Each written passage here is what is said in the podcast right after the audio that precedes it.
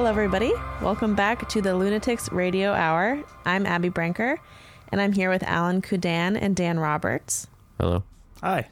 I just wanted to take a quick second at the top to explain what Lunatics is to anybody who may have just found us. So, essentially, Lunatics is a project that spans a lot of. Um, we started in film, so we create short films for YouTube. We have this podcast, and we also create horror magazines. So if you're interested in getting involved with any of those things or submitting content to the magazine, you can find us on Instagram and YouTube at Films About Lunatics. Anyway, hi Dan, welcome to the podcast. Hi, Abby. Thanks for having me.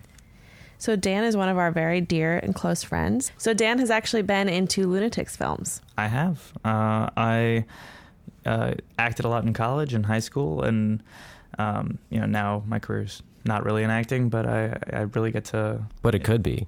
Uh, He's very good. He's very good. I, I felt I was called to some other kinds of work, so I do that now. Um, but I do love just being able to be in Abby's projects, and Thanks, Dan. it's um it's always a, a really nice way to like flex your acting muscles, especially if you don't get to do it as often as you'd like. For sure. And you are very, very good in them. So Dan's in two films. One is called My First Murder, which I have to say is a fan favorite. People literally reach out to me all the time to tell me how much they like it. And it's largely because of you. My first murder we we did I want to say a couple months back. Yep. And it was really really fun. Uh, it unintentionally harkened to the first movie I did with uh, Abby, Absolutely. which was uh, about two serial killers showing up at the same house. It's called Two Killers. Two killers too many, or was it just Two two killers, too many. Two killers too many. On YouTube, they're actually like, I put them in like a row. I think it's called Murderers Row. But they're next to each other, and it's my first murder and then Two Killers Too Many because even though we made Two Killers first, it kind of acts as a perfect sequel to my first murder. mm-hmm. So what's the third one going to be? Uh, I don't know. None of none of the ideas I've ever had for Abby uh, have ever been any like really related around murder. But I should I but should think we- about it. But we, you actually, you've, we, I was looking through old scripts recently, kind of like trying to find some material for the podcast. And I have a few from you. Mm-hmm. There's the werewolf one and there's the staircase one. And I think both of those are like worth making. You know what I mean? I forgot about this the werewolf one. Yeah. I can't actually remember what it's about. It's about. Worst time werewolf. Yeah. No. It, worst time. Oh, the worst time werewolf. Yeah, that it was uh, It's a, it's a classic. it was a series of shorts. Um, I don't want to. It Does it matter if I spoil it? It's up to you. You don't have to. it was just a series of shorts. How else are we going to crowdsource it? would uh, uh, where like a, a person would constantly be doing things, and like at the worst time, he would see a full moon and turn into a werewolf. Yeah. It was a very funny idea. I like it a lot. So you guys can all check that out next week. Well, maybe next year. Yeah, 2020. A goal for 2020. So, we are going to get into reading um, some short stories and scripts for you in a few minutes. But first, we had some questions for Dan. Oh, very exciting. Uh, how do you feel about always being typecast as a serial killer? Uh, you know, it was funny. I was talking to my girlfriend actually recently uh, about I forget why it got brought up. Maybe because I, I had the last role I did in college was I played Macbeth, who is basically a serial killer, Mhm. and definitely the way I, uh, I was asked to play him was very much like a, a mobster who just kills all his enemies, and I think. Um, I remember talking to a friend who was an actor, and he said, you know, when you're acting, you want to do everything that you wouldn't want to do in real life. And I, I've Mhm. always kind of agreed with that, where it's like I, I think I'm a pretty nice guy. Like I, I, I could not imagine a circumstance that would involve me getting aggressive or violent in any way. Um, Yeah. Like even like in a very dramatic sense. Like, uh, you know, a little bit of insight into what I do. I, I work um, with uh, like I I work with the homeless population in New York, and occasionally uh, things are like a little bit dicey. You deal with a lot of mental health crisis, and um, in those situations, like I'm a very, I try to be very calm. I try Yeah. to be very understanding, which is kind of a job requirement when you Yeah, do that kind sure. of thing. Um, but you know, when I get to be on screen, uh, having done a couple of roles where like I'm a murderer, and one of the things that I think also makes the roles I've done with Abby kind of fun is that I'm always a little bit of not so much in Two Killers Too Many, but at least in um, my first murder, there's a bit of ambivalence around it. It's Mhm. like I definitely want to kill the guy, but I, I'm kind of like just trying it out. Yeah. I treated it very much like a first date, Yeah. um, where it's th- like yeah. very awkward and and kind of like, what are we doing? Uh, oh, okay, like you take the lead. Yeah, I have to say too, just I think my first murder people are afraid to watch it because the because of the title and because the thumbnail is a little bit like aggressive looking. but just as a you know, a caveat to everyone, it is not a horror film at all. It's not violent. It's got like a little bit of an ending, but it's largely a comedy. It's hauntingly charming.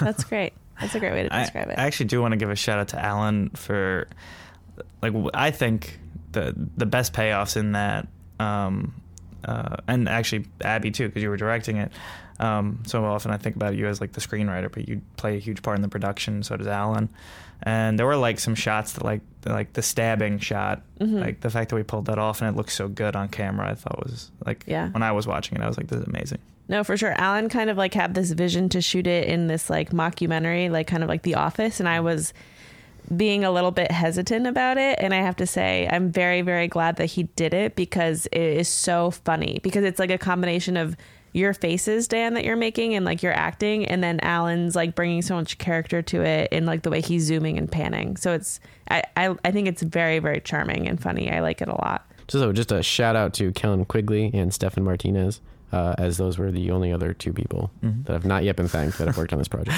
but they were great Yeah. they were Yeah. We couldn't have done it without everybody. Cool. So, Dan, yes We're going to drill down a little bit deeper now. please do You ready for this question? Drill as deep as you want. I am a well to be drilled. I love that. Okay. Do you believe in the paranormal, ghosts, spirits, any of those kinds of things? I do, with maybe some caveats. Great. Let's hear it. Like I, I definitely feel like a very spiritual person. I definitely believe in an afterlife. hmm Um, some of that is kind of based a little bit on a like Christocentric model of how I was raised. Yep.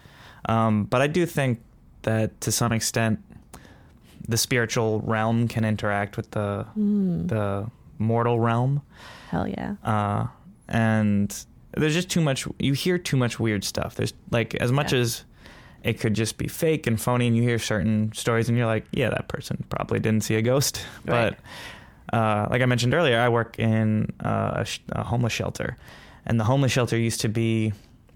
Before uh, it was converted into a homeless shelter, it was a psych unit for Whoa. women in like the 1920s Whoa. and I definitely walk into rooms and I don't I wouldn't say I've ever like been haunted, but you get a weird feeling. And sometimes you don't know if it's just chemicals in your body being Mm-hmm. Right. like this is creepy, Right. but there's something there. And like if if there was ever a place to be haunted, it might be where I work. So Wow. I Um, didn't realize that. That's yeah. very cool. Have you ever had any other paranormal experiences in your life? um I had a near death experience as a child Mm-hmm. that my dad um claims he saw like a white light between I was I'll, I'll tell the whole story Yeah. if, if it's Great. Please do. So as a as a young kid, we were on vacation. We were at this place called Sylvan Beach, New York. Mhm. It's like in the middle of nowhere. It's on one of the Finger Lakes. Yeah. Uh, it's got like a little amusement park. It's a weird place. If you could ever if you ever visit it, like it would be a weird place to shoot something. Silver Because- Beach, got it. It's got like a tiny amusement park and a beach and like very like chintzy kind of restaurants. Like all the restaurants are themed. Like there's a pirate themed restaurant. Cool. Yeah, that's fun. It's got a bunch of fun stuff. As a kid, it was amazing. We Right. stayed at like this like very dinky motel that we loved. We thought it was great. They had a diner that we went to for breakfast every morning. It was a great trip. Everything about this trip was amazing. Mm-hmm. And then on like the last day or the second to last day that we were there, we were coming back from the beach, and my my stepmom and my dad were behind me, maybe like twenty feet behind me. I was kind of like on the corner waiting, and I thought there were no cars coming Yeah. and I like kind of ran out into the road. And I don't know how, but like I missed an 18 wheeler. Oh my god. That was like, and this was like a, a, a rural route, you know, Yeah. it was like the speed Mhm. limit was like 50. So this 18 wheel was like going like 50 miles an hour. Mm-hmm. And like I step out and I look up and I hear like tires screeching.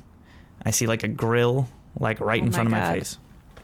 And then I just heard shouting because my step everyone was mad at me and I was very scared. So I just started crying and I ran to the hotel and I was very upset. but what I didn't know was, and I was told this years later by my stepmom, was that my dad said he saw a white light in between me and the car. Uh, when the car stopped, he thought he saw what he believed to be an angel, Right. and I don't know if that that was an angel, I- but it. There's something about the math around an 18 wheeler being able to stop going that speed Mhm. that does seem very like how'd that happen? That's I have awesome. chills, Dan. Wow. It was cool. I mean, you know, I didn't know that until later in life, and it's one of those things where like you're like, that's freaky. Yeah, for sure. It's the exact plot of Pet Sematary, Yeah. except with maybe not as happy as an, of an ending. Um, thank you for sharing. That was a very cool story. Yeah, of course. Are you into horror movies at all? I am now. I Mhm. never used to be. Mm-hmm. Um, I'm not somebody who scares easily. When I watch horror movies, I- I always thought they were kind of corny, and I think when I was younger, I didn't care so much for that. But now, Yeah. I really enjoy that. I Mhm. think that's kind of fun. To, and also, horror movies are made in a way that if you have even like a basic understanding of like film production, Yeah. they're very intuitive. You can kind of like sense when a jump scare is coming. You can sense when like something's building, Mm-hmm. and I thought I, I really enjoy that, uh, just from like a filmmaking standpoint. I enjoy that they're like because that knowledge is so ubiquitous now. Like they use those mechanics to fool you. Mm-hmm. Like they'll frame it in a way where like it's this is the shot where the thing pops up behind them, you know, but then it doesn't happen. Yeah. Mm-hmm. There, one of the things I, I really do like about horror films is if it's good, I enjoy it a lot. Yeah. If it's not good, I enjoy it a lot Yeah, because exactly. then it's just funny. Right. It's so fun. Yeah, either way. We watched some pretty bad horror films recently. Some like like very like D level cramp maybe even lower, like Krampus films from Amazon Prime. And they were very, very bad. They were like user uploaded content and they were really fun. Yeah, shout out to Amazon for like setting the bar super low and just letting anybody put anything on there. Yeah. Well, there you go. I mean, if that's not where we're gonna sell things, you know. Yeah. Right, exactly. Um cool. So Dan, do you have a favorite horror movie? I do. Uh, I wouldn't say it's a strict horror movie, but Joss Whedon's Cabin in the Woods Mm. is, I think, a really excellent, almost satire of horror, Mm-hmm. but shot in a very true to horror way. Interesting. Um, there's a lot going on there, and, and it was probably the first horror movie I really enjoyed. Like I said, I didn't like horror movies when I was younger, uh, just from not enjoying them. And that movie, because I think of its satirical take on it, kind of made me like, oh, this is really good. Mm. You can really enjoy a horror movie if it's done right. Right. I've actually never seen that film, so I'll have to check it out. We'll, Alright. We will watch it very soon. There you go. I have it on DVD and Blu-ray if you want. DVD either. and Blu-ray. I'm not. I don't like Blu-rays, but thank you for the offer. Do you want an HD DVD? Yeah, that's Laser disc if possible. laser disc if possible. Yeah. Can I say something that I think I don't know if you want it in there, but I'm gonna. But it's something I've noticed. That's what editing's for. Yeah. and almost there. So, so one thing I've noticed making movies with Abby and working on projects with Abby is that uh, when we're not rolling, she's relentlessly optimistic and very positive to the point where I almost never know if I'm doing a good job. Oh no. But I mean, it works because I just feel confident to go forward. Like it, it, it serves its purpose, even if you're you're doing it Relentlessly optimistic. she, she like we just there, there was a moment where we had to do like a little cut in recording this Yeah. and she was like dan you're doing so great this is like such good i'm like is it no, it is. I Uh-oh. think. I think truly. I know that might maybe I come across as inauthentic because I'm always so excited about stuff, but it. It is truly, genuinely how I feel all the time. And- like this kind of stuff just makes me so happy. No, you should just hear how she talks to other people. it's it's just you. i think i i think i need to be on crew for once She's for just a big one, fan of your work. one production Yeah. just to see what it's like I would love that whenever you'd like. i can hold i think i could hold a boom mic Yeah. yeah. Ooh, hell yeah. Piece of cake. We always need that. So there's this new little bit we're doing on the podcast where we're doing a dramatized table read of scripts that I've written in the past that have never actually made it to to be movies and probably never will be. So I thought this was a cool way to kind of like get some life out of them. So this uh, script that we're going to read is called The Summoning or Summoning. Um, it was written for a collaboration last year that never came to be, but uh, but it's kind of like a little fun thing. Okay, so Alan is going to read the narration, and Dan is going to act out all of the voices. So take it away, boys.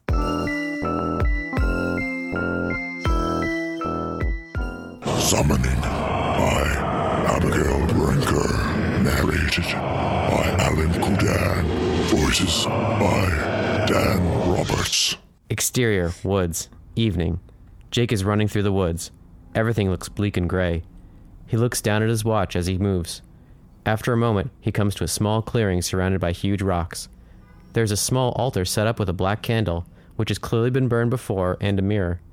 He looks around him furtively and kneels on the ground. He removes a delicate, golden necklace from his neck and wraps it carefully around the candle. He fumbles in his pocket for a lighter and lights the candle. Jake checks his watch again. He is still out of breath. As the hour strikes, he raises the small mirror and holds it up to his face so he can see behind him. Jake closes his eyes and takes a deep breath. After a moment, he releases the air and opens his eyes. He lets out a sigh of relief. We see a demon looking woman's face very close behind him. She has red eyes. As Jake speaks, his voice cracks. Hi, baby. She places a hand on his shoulder, and suddenly her eyes look normal. Without turning around, he holds her hand and looks at her in the mirror. Match cut to interior, Joanna's home, evening. Joanna is holding her hand up in front of her. We recognize her as the same woman we just saw in Jake's mirror. She is clutching a newspaper clipping with the headline, Hit and Run Leaves Man Dead, and a gold necklace that is hanging around her neck. A medium is sitting across from Joanna. Candles are burning on the small round table between them. Wow. I felt him that time. I really felt him. That's wonderful. He's gone now. We can't expect the dead to stay as long as we need them, but it's a true gift to have crossed paths with them at all. Joanna nods. Well, same time next week. Cut to black. Da-na-na-na-na.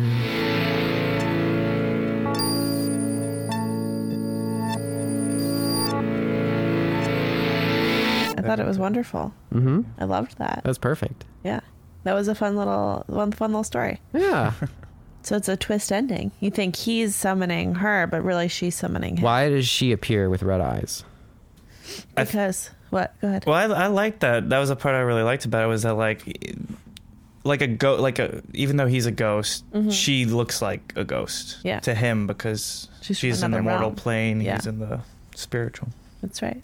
Dan nailed it. I also really wanted to do that when we're if we are making the movie, like have like a jump scare with this like woman with like bloody eyes. Yeah, let's, let's make this. This is such an easy one. I know. I was trying to make an easy one. Let's do it. You know, one thing I do, I did Tell us. think about while Yes. uh, Alan was actually reading the narration. I think it's very. I think it's very interesting that the man has a watch. Mm-hmm. Like there's time. Oh, That's yeah. not something you always associate with. Like Hmm. that. That that definitely to me sells it better. That you would think he's a ghost, uh, because or you wouldn't think Mm-hmm. You he's a wouldn't, ghost yeah. because you're like ghosts don't care about time, do they? Right. but maybe they do. We don't know. right. Like how many?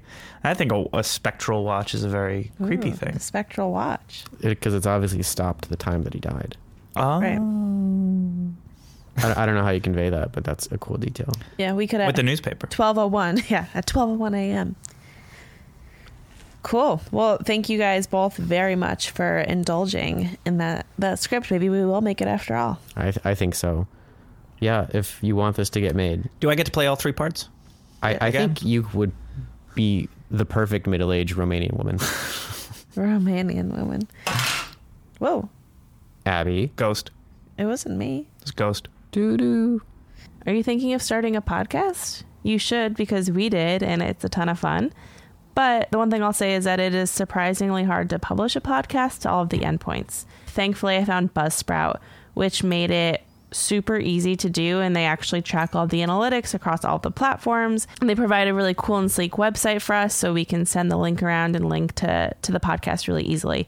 So if this is something you're interested in doing and it's a little overwhelming i would say get a microphone on amazon get a good set of headphones and use Buzzsprout. With their help, the Lunatics Radio Hour is listed on Apple Podcasts, Spotify, Google Podcasts, Alexa, TuneIn, iHeartRadio, on and on and on. So all the big guys. If you're interested, you can follow the link in the show notes below. It lets Buzzsprout know that we sent you, so we get some affiliate revenue as well. It could help us out. And also, once you become a member of Buzzsprout, you also get a $20 Amazon gift card. And it helps support our show. So, if podcasting has been on your list of hopes and dreams, but it seemed daunting, I highly suggest taking a look at Buzzsprout. They make it easy. So, click on that link. Thanks, guys.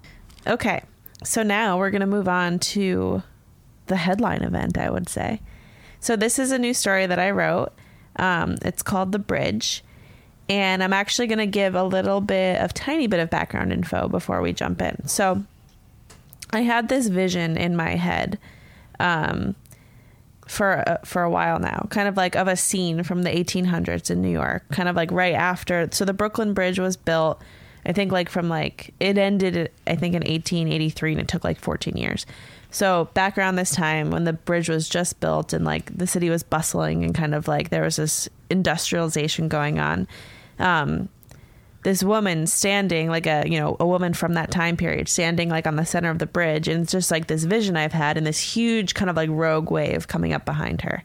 Um, so I was kind of playing around with that vision and thinking of how I could turn it into a story. And so I was doing some research on the Brooklyn Bridge, and in an article I found that in 2006, a group of workers actually discovered a bomb shelter underneath the bridge. Um, and if you want to read the whole article, it's a Business Insider article by Jack Sommer from 2015. And essentially, it's just like 14 facts about the bridge. But so in um, this like bomb shelter that they found, they think it was somewhere along the Man- the Manhattan side of the bridge, but the city actually won't reveal the exact location of the shelter. Um, but these I don't know if they were construction workers or what, but these people stumbled upon um, a room that was filled with tons of like water, blankets, supplies for some kind of like end of the world situation, and there's over uh, 350,000 packets of crackers. Um, and there was also It's Quite the saltine challenge. yeah, Can, and I, there can I just say, yeah if your main concern is like dehydration, yeah the last thing you really want down there would be crackers. This is bonkers. Well, I think it's if the water gets in, it will just soak, Soak it up, up, uh, yeah. all the water. Or if there's slugs. Slugs, yeah. Mm-hmm. If the world is taken over by radioactive slugs, you just re-leave the crackers in a big circle around. Well, there's also some kind of signage that said for use after enemy attack. Um, and there was about also a ton of newspapers from the late 1950s and 60s, which was, you know, around the time of like the Cuban Missile Crisis and all that. So that kind of like struck me this morning as I was researching this as like a very interesting thing. You know, like there's also, you know, the Washington Square Park Arch?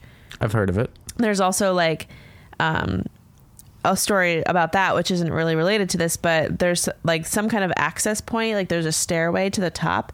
And back in the 1800s these people would go up and like drink champagne like sneak up there. And now like there's all these champagne bottles still up there from like the 1800s so there's like these weird history things in new york that i think are like kind of rich. So anyway i just wanted to throw that out into the room as the inspiration before dan reads this because it might be helpful context Yeah, great. Yeah.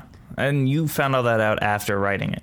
No, so I found out that article kind of like while I was writing Okay. it, so it it it incorporates it in like at the Yeah, I was second gonna half. I was gonna say, like, you made a great guess. no, yeah, yeah.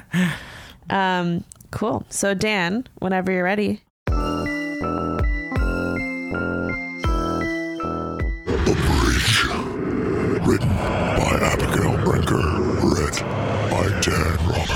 He looked out of his apartment window, his candles almost totally burnt out. But he was distracted by the scene below. The East River had been rising rapidly. The wind shook the window in its frame, sending shivers down his spine. His building was one of the closest to the Brooklyn Bridge on the Manhattan side. He had watched it being built over the past 14 years, since he was very young. But now he was worried this storm would totally wash it away. He was worried this storm might wipe out the whole city. There was nowhere for them to go.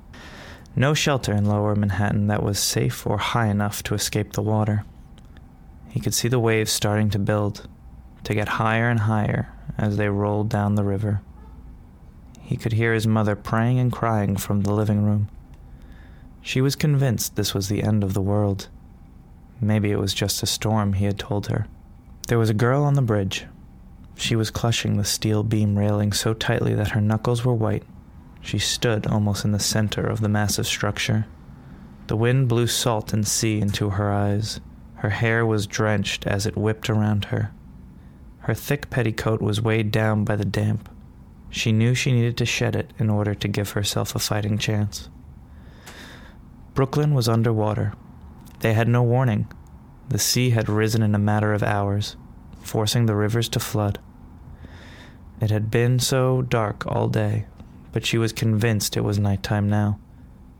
The bridge was almost pitch black as she tried to inch along it. Hundreds, maybe thousands of people were crammed into the passageway, trying to escape their flooded borough. She worried if she paused to shed her petticoat that she'd be trampled. The boy in the apartment could make out the mass exodus. He knew that wasn't a good sign. These people would get trapped on the bridge. The waves would be tall enough to wash over the bridge soon. Brooklyn must be really bad if they were risking that journey. He felt paralyzed. He wondered where they would go when they got here. How could he help? He had to go down there. Mom, I'm going out. His mother let out a shriek and threw herself at him.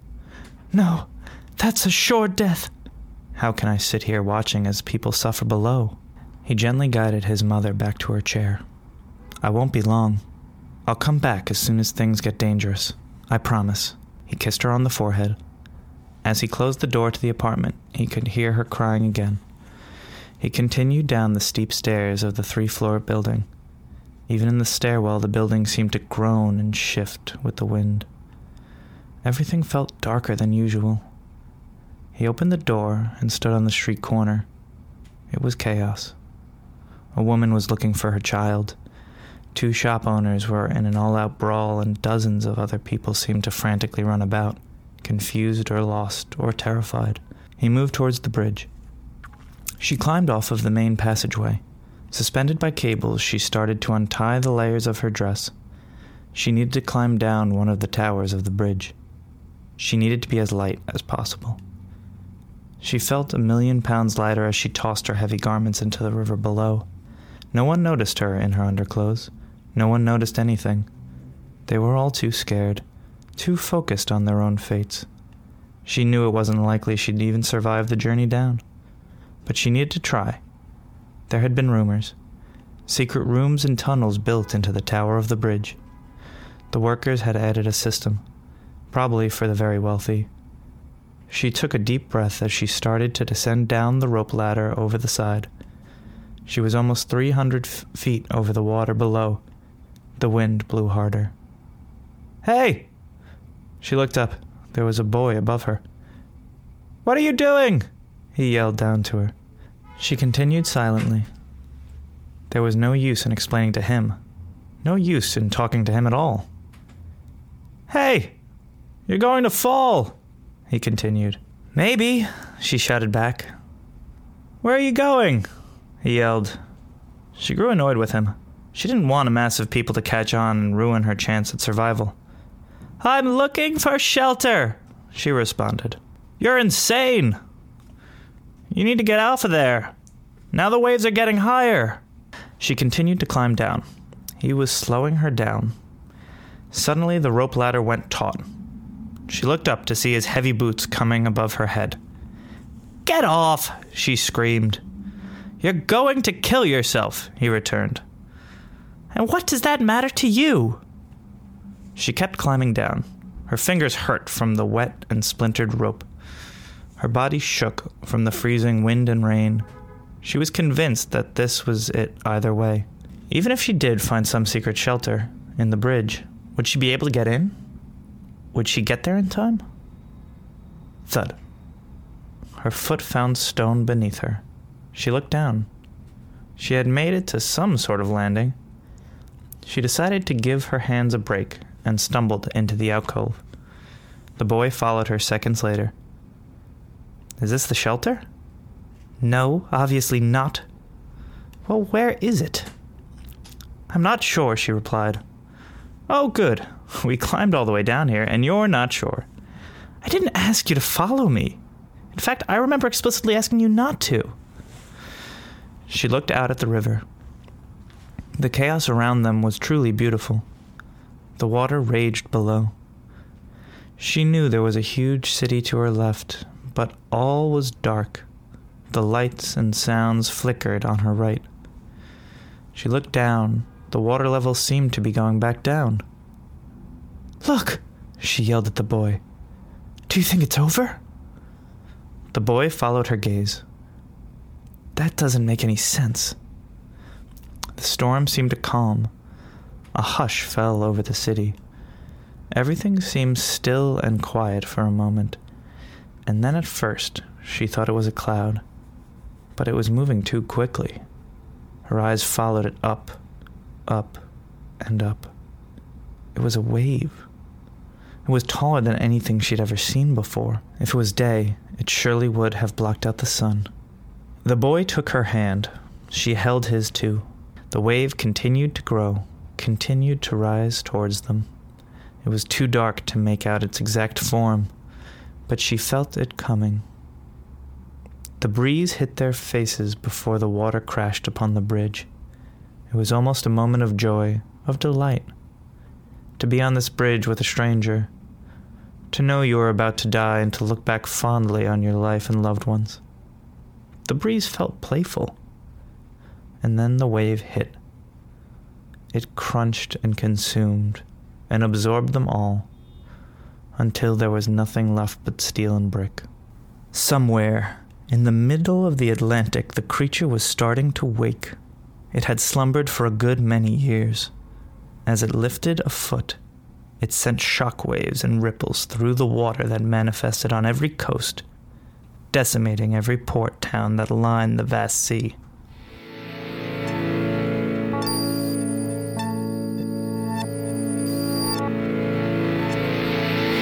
Dan, that was an awesome reading. Thank you. Thank you. I liked uh, James' guest appearance at the end. Yeah. What did you think of the story? That Al? was really cool. yeah, And it was really sad. yeah. Like, really sad. Yeah. Like, it's just two people. I, I, I, I didn't see the supernatural bit coming at the end. I thought that it was just this because this was like, what, 1800s or something? Yeah. Mm-hmm. And just like, they don't know about tsunamis. Yeah. yeah. Well, that the so the last sentence of that, or that we talk about the creature, Mm-hmm. I actually have it listed as like an alternate ending because mm-hmm. I might I didn't know if it was gonna read, so I was gonna have Dan read through it, and if we thought it was silly, take it out because it it could be either way. You know, like that's why it was written. It was written as like they don't know what tsunamis are, but it also like could lead into some kind of like creature feature vibe. Yeah, no, I think it keeps it on brand. Otherwise, it's just really sad. I mean, I, I think there's like a spot within horror for like the the Horrors of humanity. right, like the accident films or like the disaster films, kind of mm-hmm. are like a parallel. for sure. Yeah. But yeah, I don't know. I kind of like both versions, so I wanted to to sample it out on you and see what you thought. I do too. I like the creature. I like both. Cool. So actually when we were kind of getting set up for the recording today, Dan was reading through the story and he said, "If you could have me read any story, this one is great because I'm very convinced that New York is going to be flooded in a few years." Yeah, uh, I would say on on a very regular basis, like multiple times a week. I think everything I'm doing is kind of preparing myself for moving away from New York in the next couple of years because uh, if you look at you know a lot of the science, we've really kind of uh, we're we're kind of fucked. Um, Yeah. I don't know if we're cursing on this podcast, but yeah. uh, basically like, any chance we had at preventing global warming to reach a breaking point of, of increasing the global temperature by about three degrees uh, we've kind of missed and so the future that i see is one that's very um, aware of like flooding could happen at any time and any area that's kind of low uh, like lower on the sea level. sea level. Yeah. So any place that's like a low-lying city is going to be really conscious of that and aware, and they'll have to figure out ways to deal with that. Yeah. And I'm not saying that New York wouldn't, but the when the storms would hit, when storms will hit, I mean it will be detrimental. And maybe you know with the amount of money in, within the city of New York, they'll they'll have like a levee system. They'll have something that that gets the water out quickly enough that you know people can live. That'd but be on great. On a regular basis, like people will die from storms, and uh, beyond that, because global warming will become such a crisis, there's going to be huge austerity measures, like the level of. You know, during World War II, everybody in the country was kind of working on the war effort. Like they had to make sacrifices. They ate less. They you know, re- Mondays. right. They recycled more. They did all this stuff because they were like, we're doing this to save right. humanity, hmm and we're gonna have to do that again. Um, it'd be nice if we all did it now, hmm but um, I think the best thing people can do is kind of prepare for that. Is kind of um, make those sacrifices now, so that when it really hits, you're kind of used to that way of life. And I think it'll be fine for certain generations. I think older generations are gonna have a really hard time Mm. um, you know, I was I think about my grandpa a lot. I have a 90 year old grandfather, and like he can't move. Mm. Like he's like he's just Yeah. he lives in Florida, which like, like the highest point in Florida is like like 20 or 30 feet above sea level. Oh, Jeez. Um, and there's just like an entire generation of old people who, without cars, without Right. a lot of the things we rely on, unless Yeah. those things Float. reach a technologically advanced point where they they'll still be accepted. Um, we're in, uh, they're tho- that tho- that group of people is really in trouble. So where are you planning to move? Uh, Pennsylvania, um, you know, uh, Pennsylvania has some really beautiful places. Um, they also it lines up with my career fine because there's a large homeless population. Also, you know, I think I'm gonna have an amazing set of skills being like working at shelters if like there's a huge refugee crisis within Right. our own borders. For sure. So uh, I think I'll be fine. But uh, Pennsylvania is kind of what I've said my goal is right now. Well, I, ho- I hope you write a book so we can just follow the Yeah, guide. it would be helpful. That would be really helpful. We- S- we- Surviving we- the apocalypse. Yes. Yeah, as okay. as told by Dan Roberts. yeah. I would buy that. I, uh, the actually, well, Abby's I think actually pretty in in a good spot because one of the main things I think that's going to be important is like cardio. Mm. Like I think people are going to have to walk a lot more. I think people are going to have to be prepared to mm. um, be physical a lot more than they're they're used to right now. It's kind of like um, Noah's flood. No. Yeah, that's um.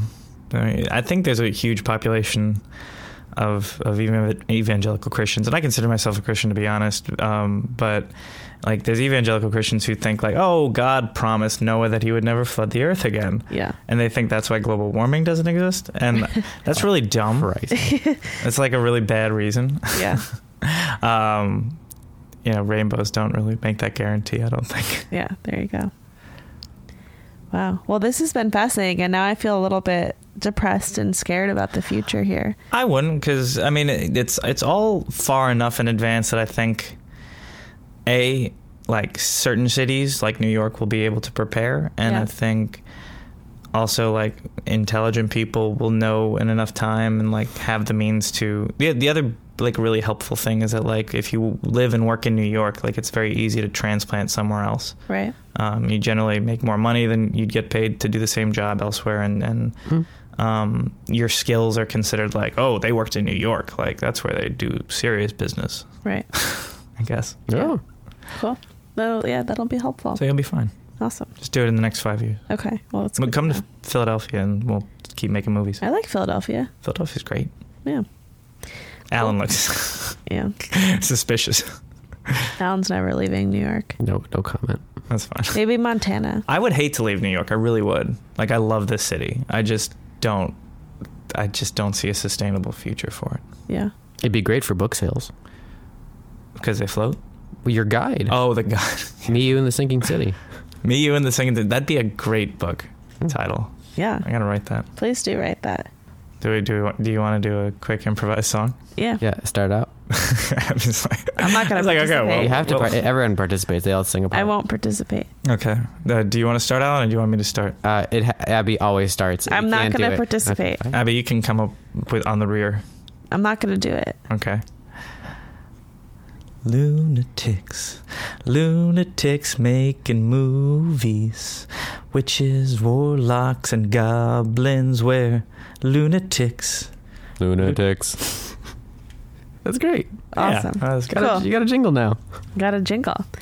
So thank you guys so much. Dan, thank you. I really, truly, not in an inauthentic way. Thank you. Did an awesome job. Thank you very much. It is always a pleasure. This is uh, of all the stories I've gotten to read because there was a couple I, I think you sent me earlier Yeah. when you started the podcast. This was by far most on brand and certainly my favorite one I've Oh, I've, cool. I've read. I, li- I like this one a lot too. I love. Yay. It's a really good This is- story. This is, easily one of my favorites. Yeah. Oh, good. I'm I'm hitting new strides. I think with Yeah. stories lately, kind of expanding my vibe a little. Um, so awesome. So thank you, everybody. Please, um, well, first of all, Dan, do you want to um, tell people if they want to donate to the shelter at all? So um, I work uh, for Covenant House New York. Uh, Covenant House is a huge um, system of shelters. They shelter youth uh, between the ages of 14 and 21 in um, a bunch of different states uh, in Mexico, Guatemala, Honduras. Um, uh, I'm missing one. uh, but there's another country in Latin America where we have a shelter. We have two shelters in Canada. Um, we do incredible work, and um, you know, I was talking to somebody at a holiday party, and they were like talking about their like advertising job, and they were like, "God, I wish I had like a job where we get to make a difference." And I, I'm so lucky that I have a job where every day I feel like I make a difference. Um, but they're a great organization. Um, they also do a lot, a lot of work uh, preventing sex trafficking, um, and and working on policy changes to help with that. So that's uh, another great reason to donate. Um, and I'll plug my own podcast. Yeah, uh, I have a podcast with Avi Dobkin, who's been on this show a couple times, uh, and we make a podcast about Power Rangers. So Oh, yeah. I'm sure there's a big crossover Yeah. um, in your listenership that might have an interest in Power Rangers. There will be. Yeah. Ba- basically, we go through and watch every episode Yeah. of Power Rangers. We watch usually between like three and five episodes, and then we talk about it. Yeah. It's And- very fun. If you don't, if you don't know, Power Rangers has 26 seasons. Uh, they are all very different and unique. Yeah. How far are you right now?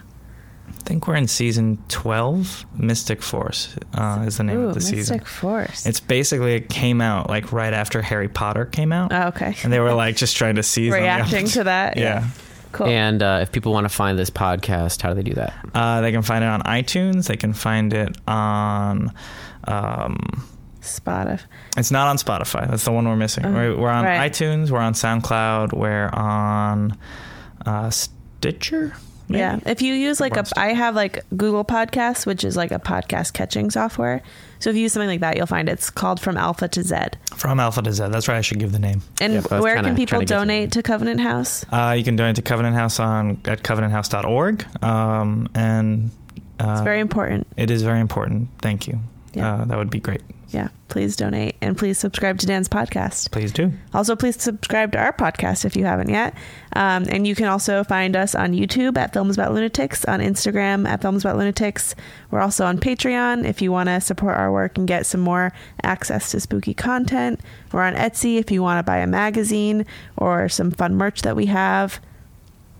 And I think that's it. Watch uh, My First Murder. Please watch My First Murder. It is very important to me that you do. It's propelling me into internet stardom. That's right. We want to make Dan go viral. He deserves it. Mm. Anything else, Mel? Stay dry, everybody. Stay dry. Stay dry. invest in your boat now, and we will talk to you very soon. Goodbye.